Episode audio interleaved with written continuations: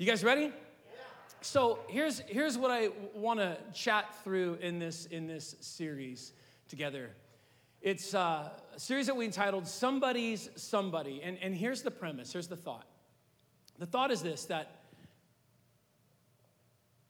everybody needs somebody.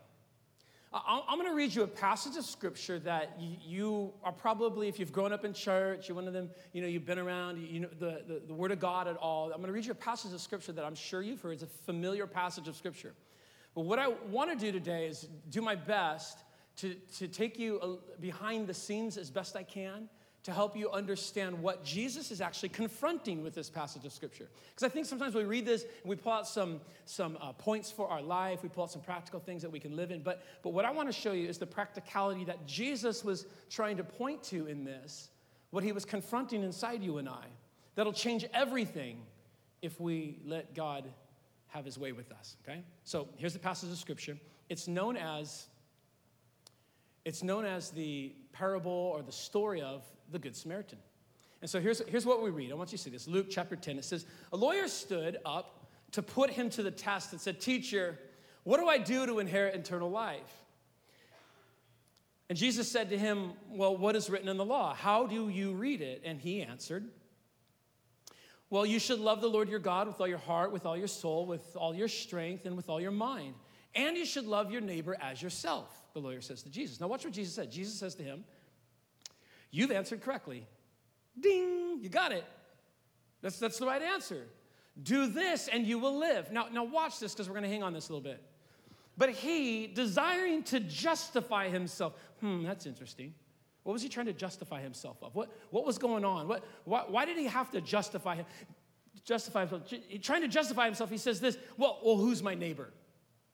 Who, who's my neighbor? I, I, know, I know I'm supposed to love my neighbor, but I mean, come on, let's get real. Like, who is my neighbor? Who, is that everyone like me? Is that, is that, I mean, come on, Jesus, I mean, really? Who's my neighbor? And so Jesus then, based on that question and that man trying to justify himself, tells this story. Jesus replies, says, A man was going down from Jerusalem to Jericho, and he fell amongst robbers, who stripped him and beat him and departed, leaving him for dead. He goes on to say, that a by chance a priest came down the road and, and when he saw him he passed by on the other side. I think it's so funny. You see the priest you're like oh we're in luck. There's a priest. You know these, these are the people that do things like this. They help people right? The, the, the pastor is here everybody. We're going to be good right? Everything's good. But no the, the pastor sees him and passes by on the other side. Well likewise a levite the, uh, the assistant pastor comes by. Oh we got to stay there. Levite comes by. And it says when he saw him in that place he passed by on the other side. Well, the pastor's not doing, the, the assistant pastor's not doing it. And, and if you're if you're a Jew listening to the story, you're going, he's he's talking to you. He's like, you're the ones that that pass by on the other side. This this is this is how you're behaving, even in just asking me the question, who is my neighbor? I, I, I could tell that you're one of these, Jesus is pointing at. Jesus wanted that man to see himself in, in those guys.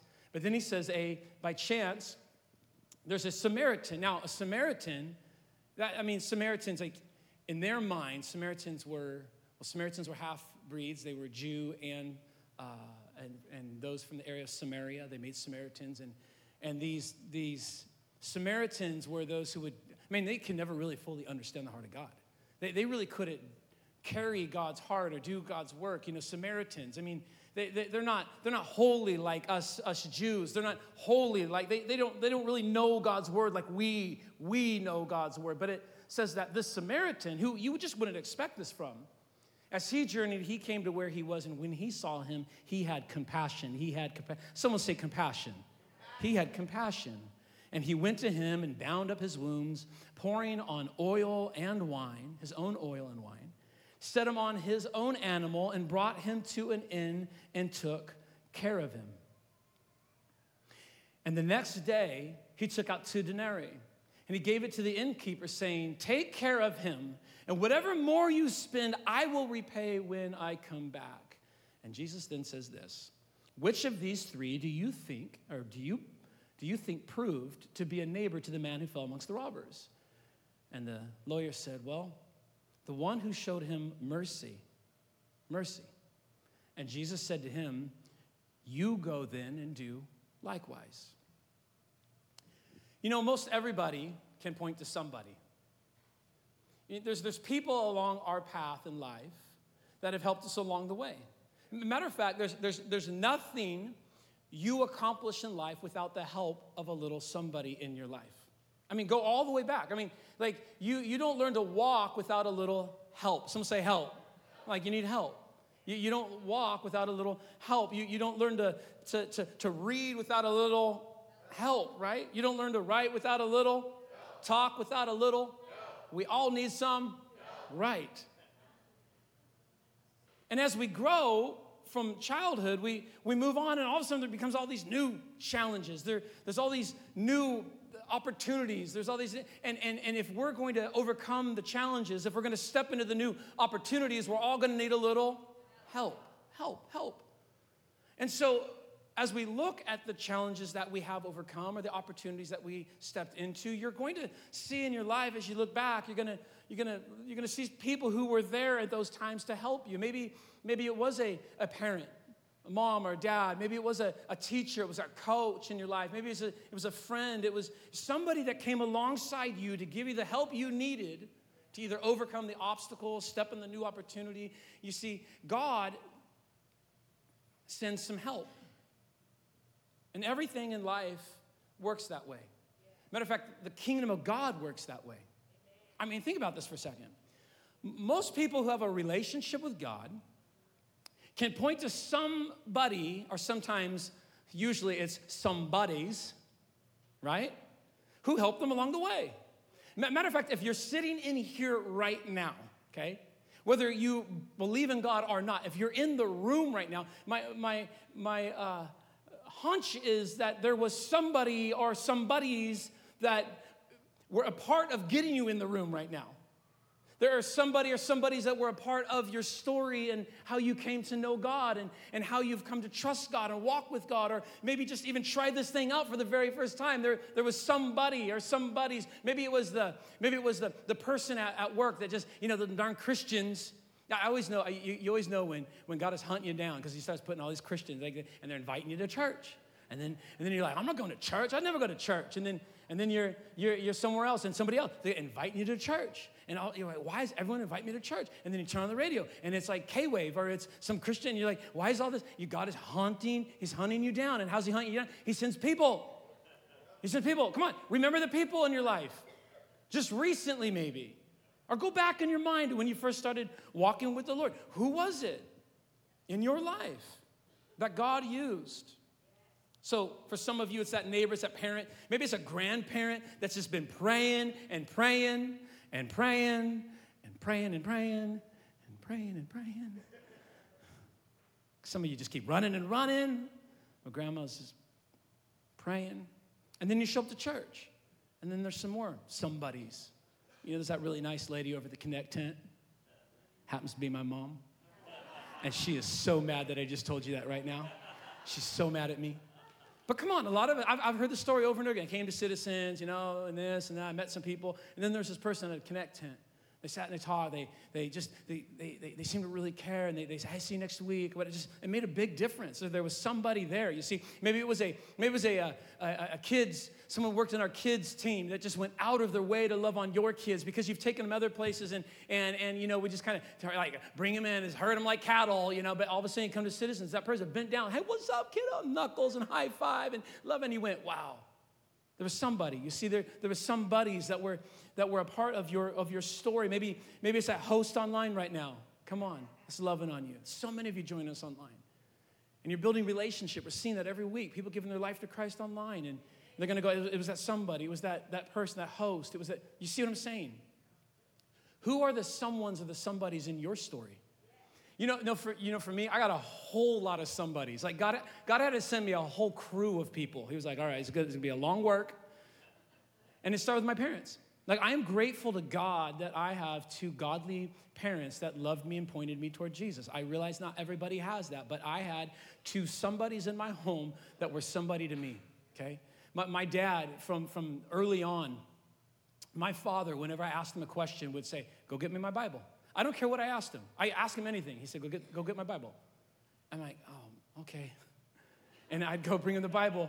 And sure enough, he would never answer me without answering me from God's word. There would be some proverb or some. some matter, matter of fact, I knew that my dad loved God's word so much that one of the first things I, I, I remember being on vacation and, and, and, and memorizing one of the whole chapters of Proverbs uh, in order to impress my father.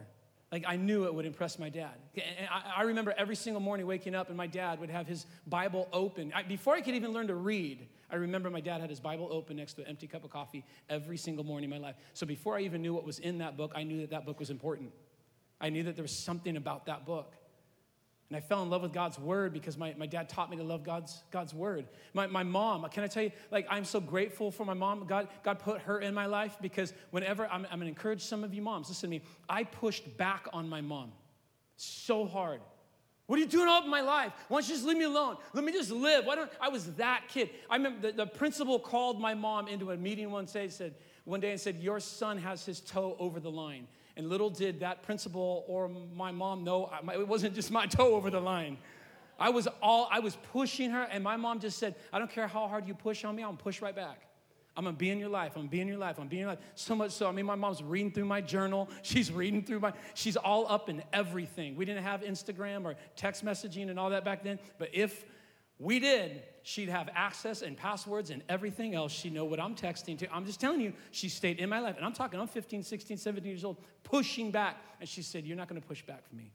Her love was consistent and relentless, and she didn't stop. Moms, listen to me. Dads, don't you dare stop. You keep pushing, you keep fighting. It's worth the fight. You got to be that somebody to your somebodies.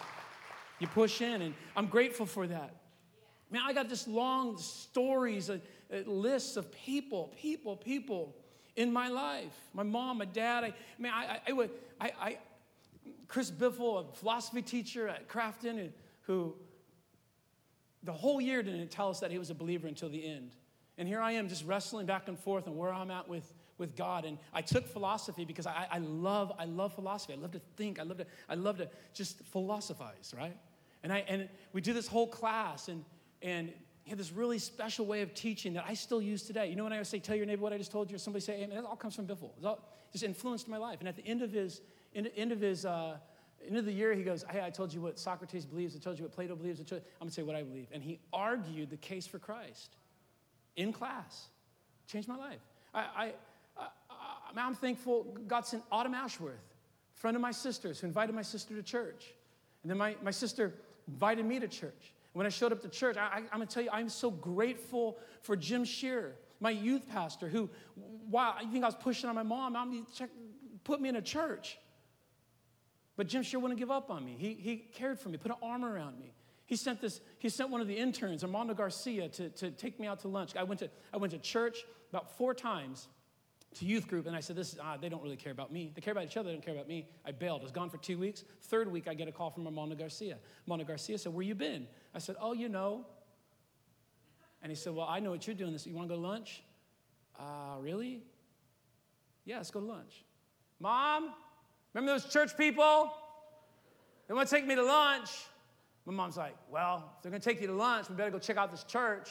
So we had to go on Sunday because my mom didn't want some crazy people taking her son out to lunch.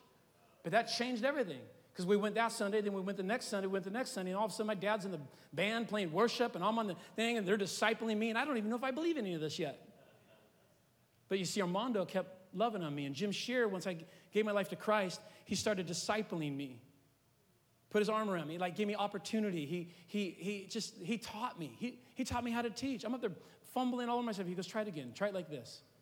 He encouraged me to go to Calvary Chapel Bible College, right? Where I got my degree in theology and, and, and I, I just, story after story of, of the somebodies. Guys, come on, I'm just, I could go on and on and on. I go and I sort part of the church in Orange County and then, and, and, and, and I'm feeling the stirring in my heart. And, and then God sent more somebodies. He sent Carrie Robinson. He said, Chris, I, I, uh, I, have been praying for you. I, I don't think you can be here long. And I said, I think you want my facility. And he said, No, I, I think God's got more. I'm going to pray and fast with you. Carrie Robinson prayed fast with me. They're the first people that sewed a check into this church because they cared. Like, and then, and then I had Casey Kendall and Lisa. I remember them sitting and going, "Go for it." Dustin Batala, who's in this church, I don't know if he's here first service. he'd probably second. Dustin Batala, it was on my board in Orange County, and I, I went to the board after I said I was going to leave and go plant, which was crazy because I mean, we had millions of dollars in savings, we had a multi million dollar campus, we had all this going on. And, and I said, I feel like I'm going to go plant. And then the next week, I went to the board and said, I think I'm crazy. Actually, never mind everything I said. I don't know what I'm doing. I'm like, Tate and I, are, and, and listen, I'm in my backyard, like, Tate and I are, like, she's crying, and I'm going, God, did we making the right decision? And I get a, I get a, a knock at my door, and it's Dustin Batali who goes in the back. He said, God, God, God sent me here today, and I want to tell you, you need to go. You need to go. One of my board members that I've been friends with forever. I was his youth pastor. And God sent him at that moment, that time to put. I mean, do you guys see? Do you see? God sends somebody he sends somebody. We went to plant and, and, and we planted the church and it just started growing. I don't know what. And God sent uh, a, a man by the name of Greg Surratt, pastors an amazing church, Seacoast Church back, back east, one of the first multi site church, churches around. He invited me out to go fishing with him six weeks after we planted. And he became a father figure to me in the faith, faith a, a, a, pastor. And he introduced me to Pastor Chris Hodges and, and Lane Schranz and all these people that know just keep pouring into me. And, and along my story, it's just people, people, people, people, people, people, people. You see, it's somebody. God, God sends somebody. And you guys, it's, it's how life works, it's how, it's how the kingdom works, it's how God has intended all of this to work. It's been his plan all along that whenever there is someone, someone far from God, someone lost, someone in need, someone, someone he wants to reach, someone he wants to help, someone he wants to disciple, someone he wants to encourage, whenever there is somebody, he sends somebody. It's how God does this. I mean, we go on and on. And, and I'll do it one more time. Think about King David. You know, like, oh, King David did all sorts of incredible things, right? But now think about all the somebodies who are willing to be somebody for King David. Like you got Samuel, who saw in David something that no one else saw. We all need some friends like that. You got Jonathan, who sacrificed his own power and authority to promote and protect and care for David. You got his motley crew of men who were like, We'll risk our lives for you, David. You got Nathan. Think about Nathan's role in David's life. Nathan is the one who was willing to confront David in his sin with Bathsheba. Imagine that being your job. Nathan, I need you to go tell David what he, you know, no one else knows. God knows and told Nathan. And then Nathan's got to confront David. And, and, he was the one that went in to confront David. And so you look at David's life, but what you need to think of when you think of David's life is not just that someone, but all the someones who were in his life that God used to, to come around him. Friends, do you see what I'm saying? David would never be somebody without God sending somebody. Now, listen, church, I need you to know that God sees somebody. God sees somebody. God sees somebody in your world. God sees somebody in your school. He sees somebody at your work. He sees somebody in your neighborhood. He sees somebody at your Starbucks. He sees somebody at your Stater's. He sees somebody that far from God. Someone need to be reached. Someone need to be touched. Someone, someone needs some help. God, God sees somebody. And the question to the church is, would we be willing to be the somebodies who go after the somebodies?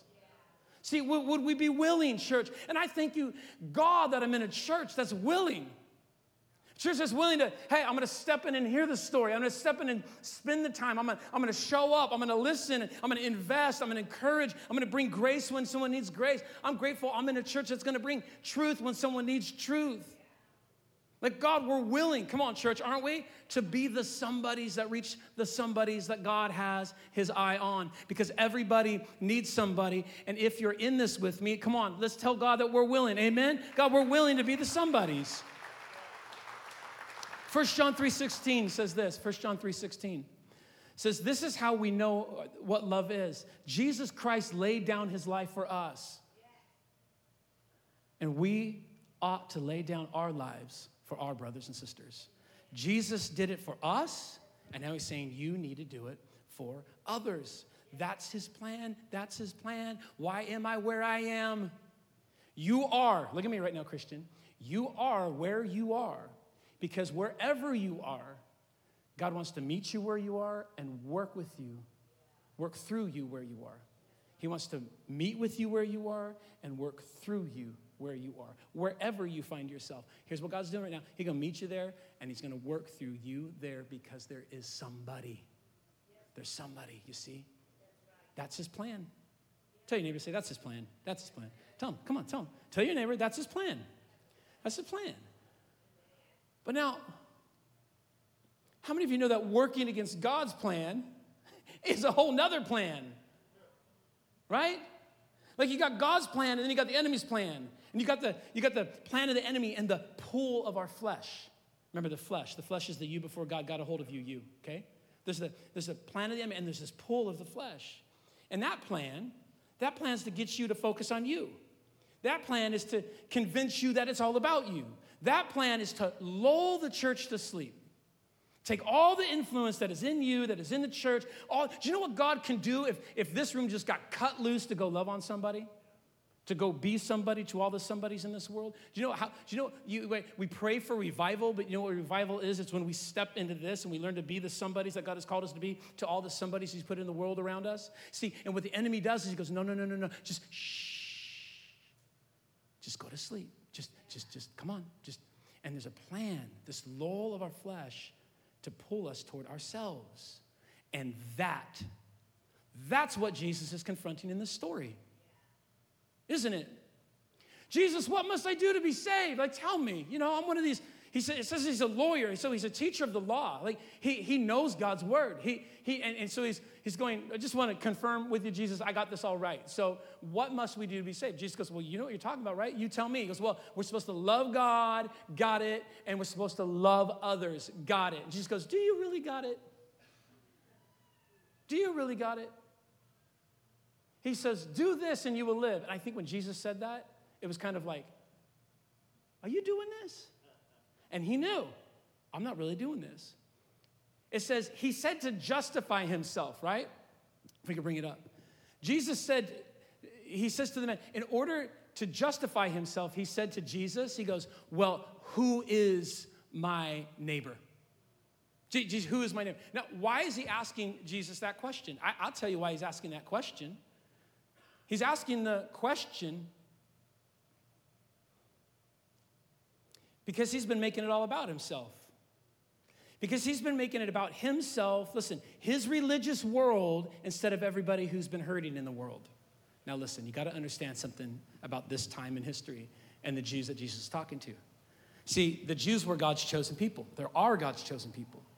And God called them to live separate from the world so that they, they might bring hope and healing to the world. That, is, that was God's plan from the beginning. God said, I'm going to bless you that you might be a blessing. Okay? God was wanting to work in them and not just stop at them, but work through them to be a light to the world. Does that make sense, everybody? That was God's plan. So, watch, they were called to be set apart from the world so that they might reach the world, so they can show the world God's heart. And here's how we live, and here's what it looks like to walk with God. But here's what happened is that the Jews, tell me if this ever happens in any churches across America, the Jews got so caught up in being separate. They got so caught up and, and, and hung up on, on being separate from the world that they forgot all about the world. They, they got so caught up on themselves and made it so much about themselves that they forgot that it was never meant to be about themselves. You see, they were filled with such a, a religious sense of pride that they actually began to push the world away. Matter of fact, they came up with little rules on how you actually engage with people in the world, how close you could be to a sinner, what you can actually say to a sinner, what you're supposed to do if you accidentally bump into a sinner, and, and all these things because they were separate, they were separate, they were separate. But God's going, No, I didn't separate you just to be separate. I separated you so that you could then be a light. I separated you so that you could reach. I separated you so that you can help. I brought you up here so you could reach down there. You see, I, I, I, I'm doing this. But they were just so separate. You see, here's here's, here's the poison is they took something that was meant to be f- about everybody and they made it all about themselves. You see, there's a gravitational pull, isn't there, towards self, toward me, toward us, toward we, toward us for no more, right? There's this gravitational pull towards self. So this, this religious sense of pride was so strong that in the book of Acts after Pentecost, most Jewish believers believed that God only offered salvation to the Jewish race. Do you know that? That once the Spirit of God showed up and the church was born, the Jews were like, this for us.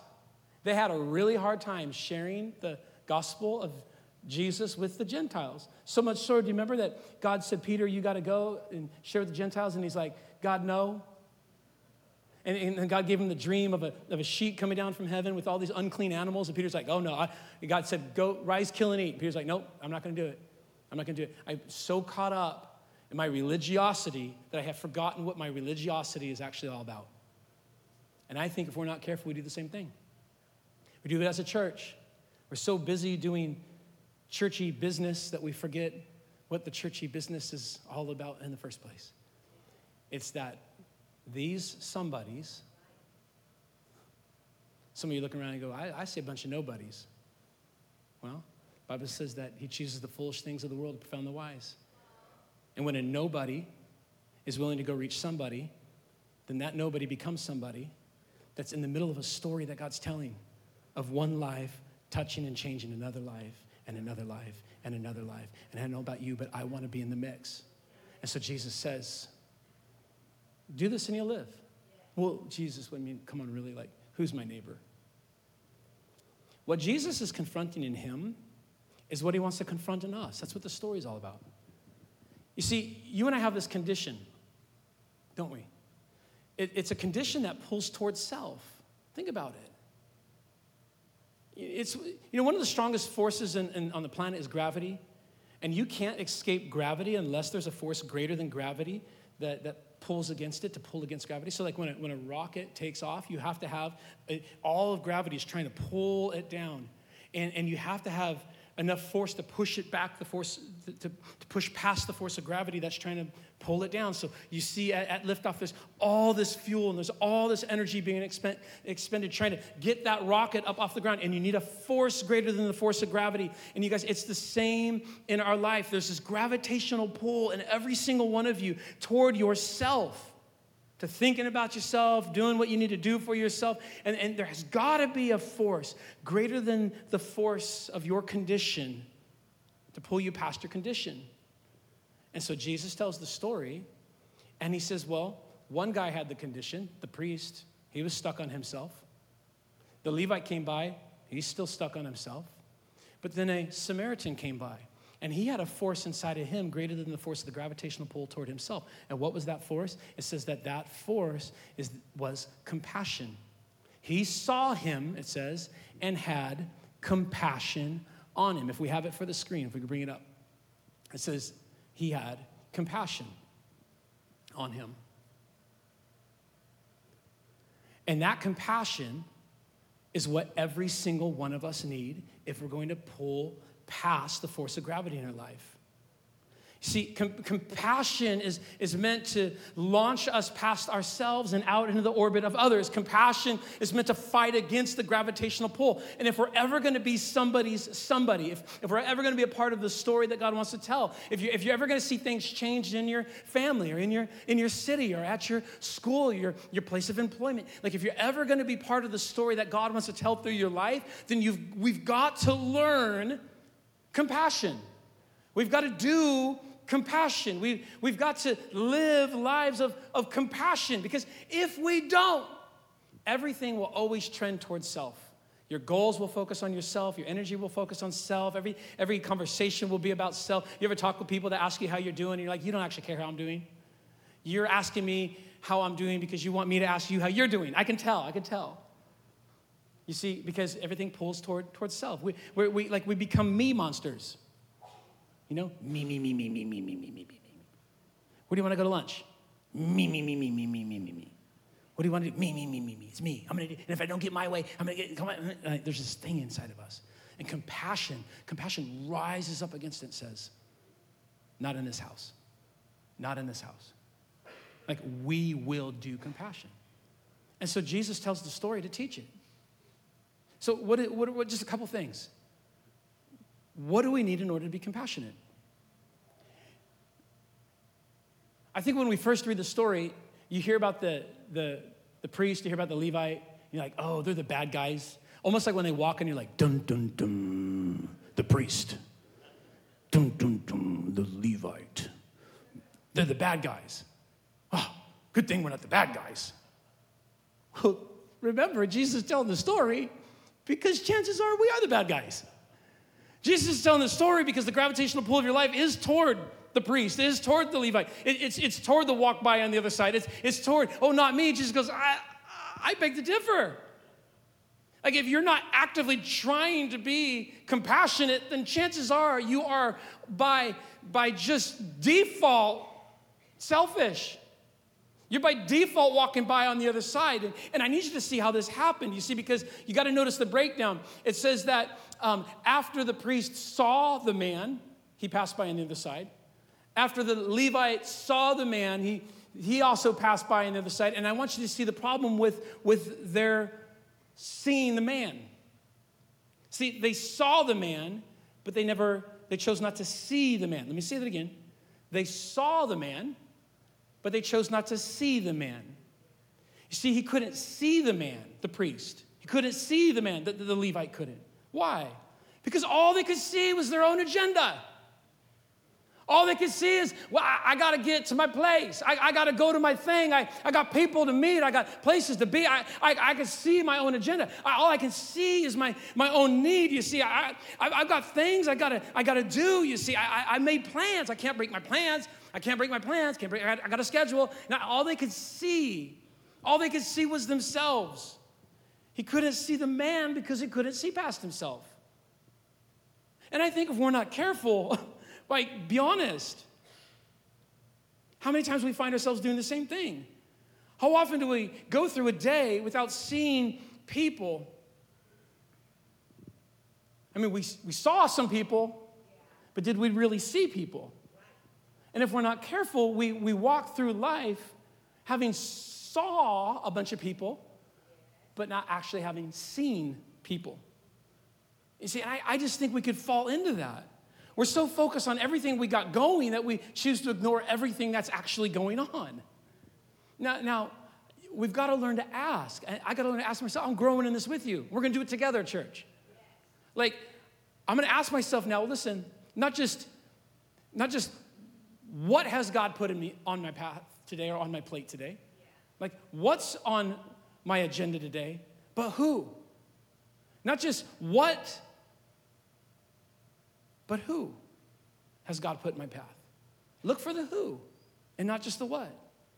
Because if we're not actively looking for the who, if we're not actively pushing ourselves past ourselves, we're always going to walk by on the other side, never realizing that there is so much going on around you. There are people bleeding out, hurting, in need, all around you. God put you there to meet the need, but you walked right by because you were so focused on. Come on, you with me, church? And so we just got to realize, man, I got to, I got to, I got to be a person that's compassion. Compassion, compassion sees past me. Compassion sees past me. When you walk in a room, there, there's more going on than, than first meets the eye. I mean, do you ever stop to realize that there could be somebody, even, even here, right now, in our midst, somebody here that's here going, you know what? I'm going to give this whole God thing, another, I'll give it another chance. Just one more chance. I'll show up. I'll show up. And they're here right now, just going, this, this is it. And you happen to be sitting in the same room. You happen to be sitting next to them. You, you're going to happen to be standing in the courtyard afterwards. And, you know, you, you, you might walk right on by without even realizing, unless you stop to not just saw the man, but see the man and, and maybe dig in a little bit. I haven't met you yet. And get some questions and you see, do some life. Eh, there could be people in this room trying to prove themselves that no one in the church cares. There could be people in the room who, who are lonely. There could be people in the room fighting depression, people in the room who are contemplating suicide. There could, there could, there could be people in the room suffering deep heartbreak. And here we are, just busy, just busy, just busy, busy. I'm busy. I, I, got, I got something I got to go do. I got, I got places I got I got to run. I got to, and we just got to be careful. See, what about when you leave this place today? Because it's not just here. What about when you leave this place and, and you show up to, to, you know, your Starbucks, in, in line? We're busy. We got to take my order, but but there's also a, a, a, somebody taking your order that let's not just be someone who saw them, that day, but we, we learn to see them. Does that make sense? Like, there's more going on than meets the eye. Like, what are they thinking through? What are they wrestling with? What, the, the people now that I'm standing with in line, the, the people in, in, in, my, in my neighborhood. Do you know most people something like 85, 90% of people drive into the driveway, open their garage, drive in, and shut the garage door before they have to talk to anyone in their neighborhood. But God put you in that neighborhood. And if we're not careful, you know, we read the story, oh, the priest, how dare he? The Levite, how dare he? And yet, here we are, just walking by. All sorts of people that are bleeding out on the side of the road, or they're, they're hurt and they're, they're, they're, they're crying out, and God sent us. And yet, we were so consumed with ourselves that we couldn't even see the one in need. And, friend, not on our watch. See, because we've got to learn compassion. Come on, it's that, it's that force that moves us past our condition. Compassion, compassion. And compassion, it sees past me. Here's what compassion also does is it feels for others. Compassion feels for others. When the Samaritan passed by, he not only saw the man, he was able to see the man. And guess what it says is that he, he ran to him because he, he, he, he took action. Why did he take action? Because when he saw the man, he felt compassion. Uh, he had this sympathy. He, watch, he allowed himself to come in touch with the plot, the, the plight of the one that was hurting. Hear me. He allowed himself to go, oh. And that, that compassion, that getting wrapped up and, and allowing myself to take it on. Come on, we often don't want to do that. It's too much work. It's too much work to take it on. Too, but allowing himself to take it on moved him to go help. He took it on. You see, and compassion doesn't just see past me, compassion, it feels for others. Church, listen, we can't grow calloused. As the worship team comes up, we can't grow calloused. You know, a lot of people allow their hearts to grow calloused because, I mean, let's face it, we want to kind of forget how to feel.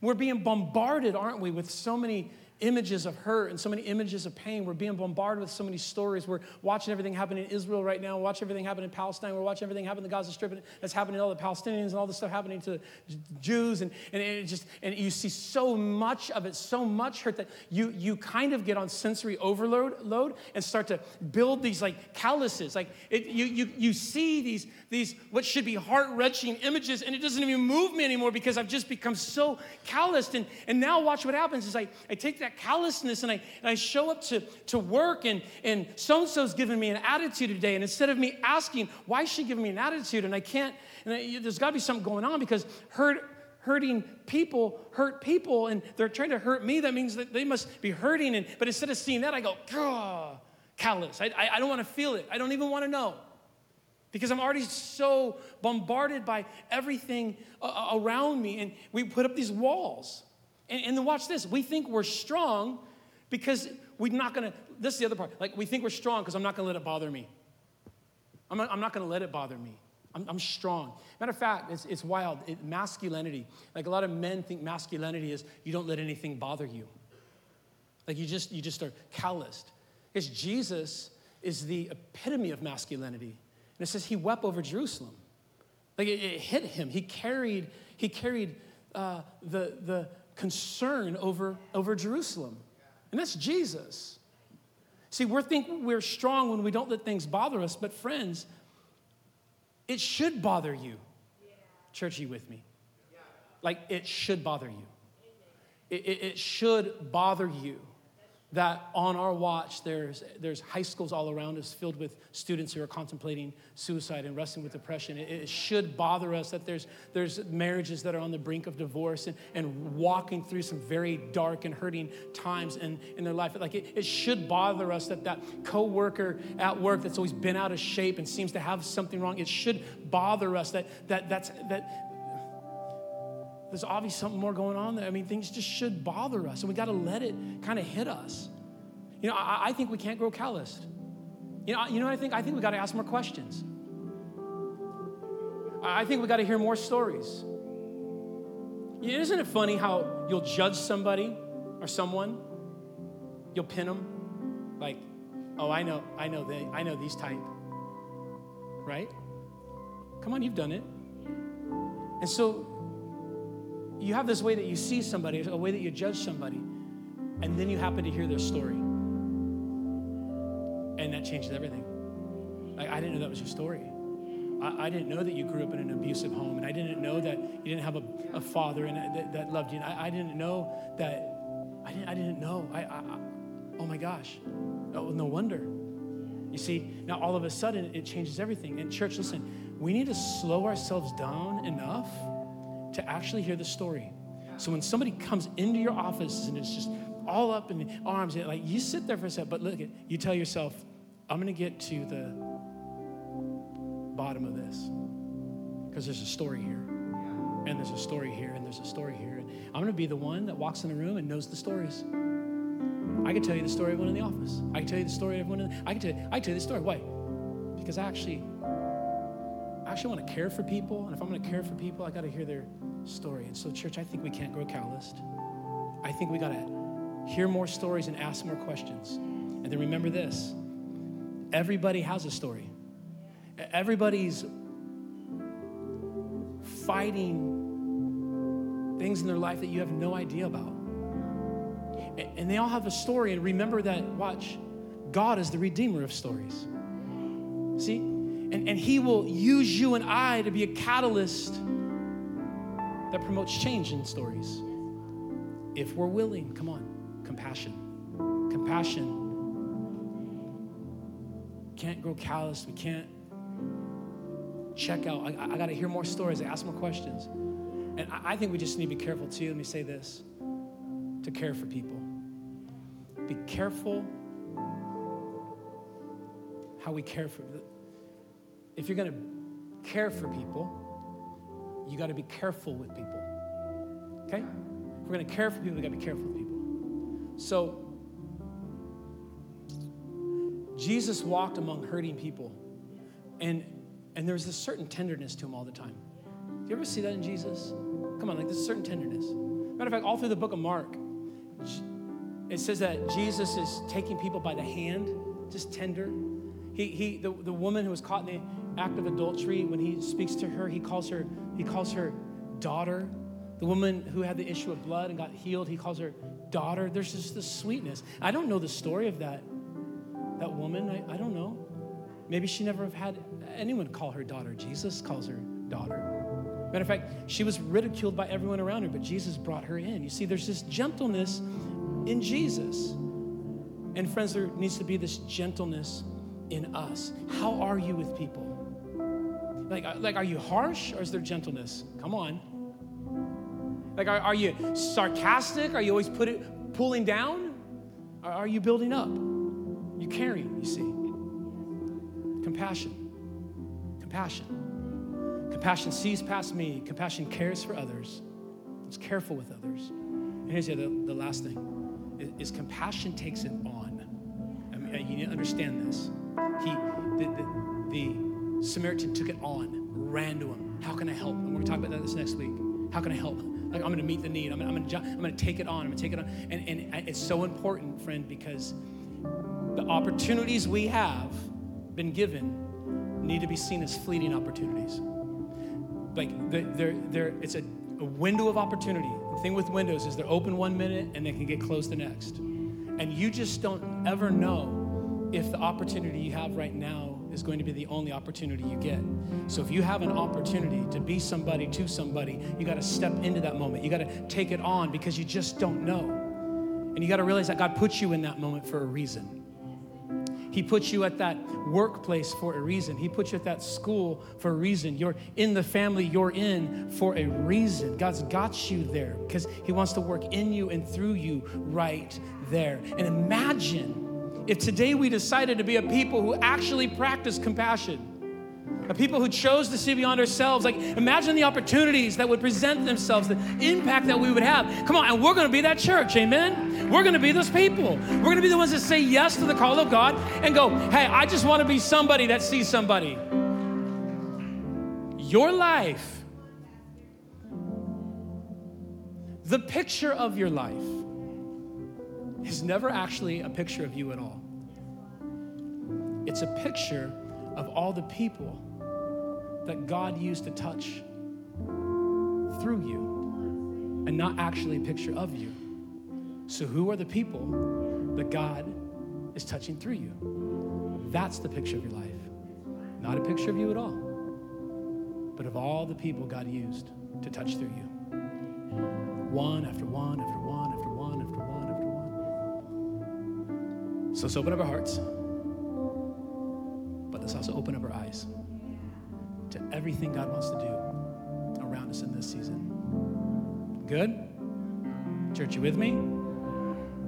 He had compassion. Compassion. And we will be a church who does compassion. Amen? God, we love you. We love you so much and we thank you, Jesus. God, we thank you, thank you, thank you that you have had compassion on us. And, and Jesus, I just want to pray for, for our church, God, for us, that God, open up our eyes. God, we got, I know we got so many things that we, so many of our own needs, so many things that we got to do. But God, you said, that if we try to hold on to our lives, we're going to lose it. But if we lose our life for your sake, we will gain it. And so, God, yeah, we got some stuff, we, we got needs, but, but God, we are here committed to lose our lives for your sake, to pour out ourselves on behalf of those that you care for. And God, I know, I just want to.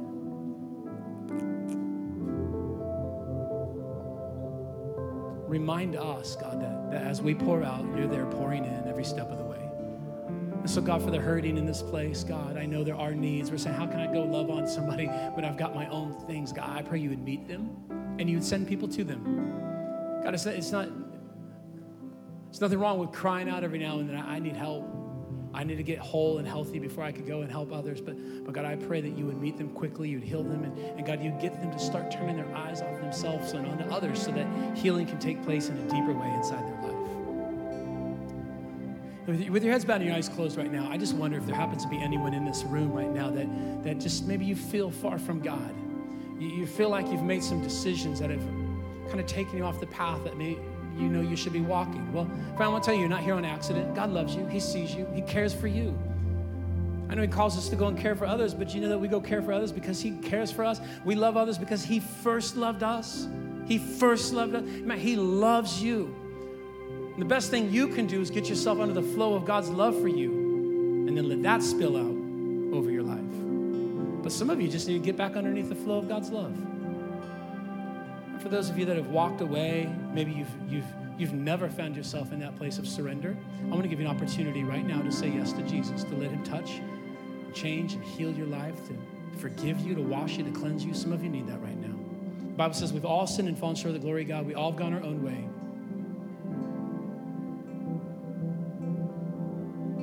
It says that the wages of us going our own way is death, but the gift of God is life, and He wants to give you life today. The way you receive it, friends, you just turn to Him, you repent. It means just you're walking one direction and you're choosing now. Instead of walking from God into the world, you're going to walk away from the world into God right now in this moment. If that's you, let me just lead you in a word of prayer. Come on, you tell God this. You say, God, I thank you that you love me right where I am. And I know you've got more for me. And so today, I choose to surrender my life to you. I thank you, Jesus, for going to the cross on my behalf and giving your life in my place so that I can be forgiven. God, would you forgive me today? And I thank you, Jesus, for rising again from the grave to lead me into life. Would you fill me with your spirit and help me to walk with you all the days of my life? In Jesus' name. With your heads bowed and your eyes closed, let me ask real quick. The Bible says there's a party going on in heaven right now, and I would love the opportunity to party right along with all those angels. So I'm going to ask if you prayed that prayer with me, you're saying yes to Jesus today, you're leaning in, that you let me know. I'm going to count to three, and on three, if you just throw your hand up in the air and let me know. I think it's important to let someone know. One, Jesus loves you more than you could ever imagine. Two, he gave his life so you can live. Here's your moment. Three, throw your hand up in the air. God bless you and you and you and you. God bless you in the back. God sees you. He loves you. He knows you. He's washing, He's forgiving, He's changing, He's cleansing. Come on, church, let's celebrate with each and every one that made that decision.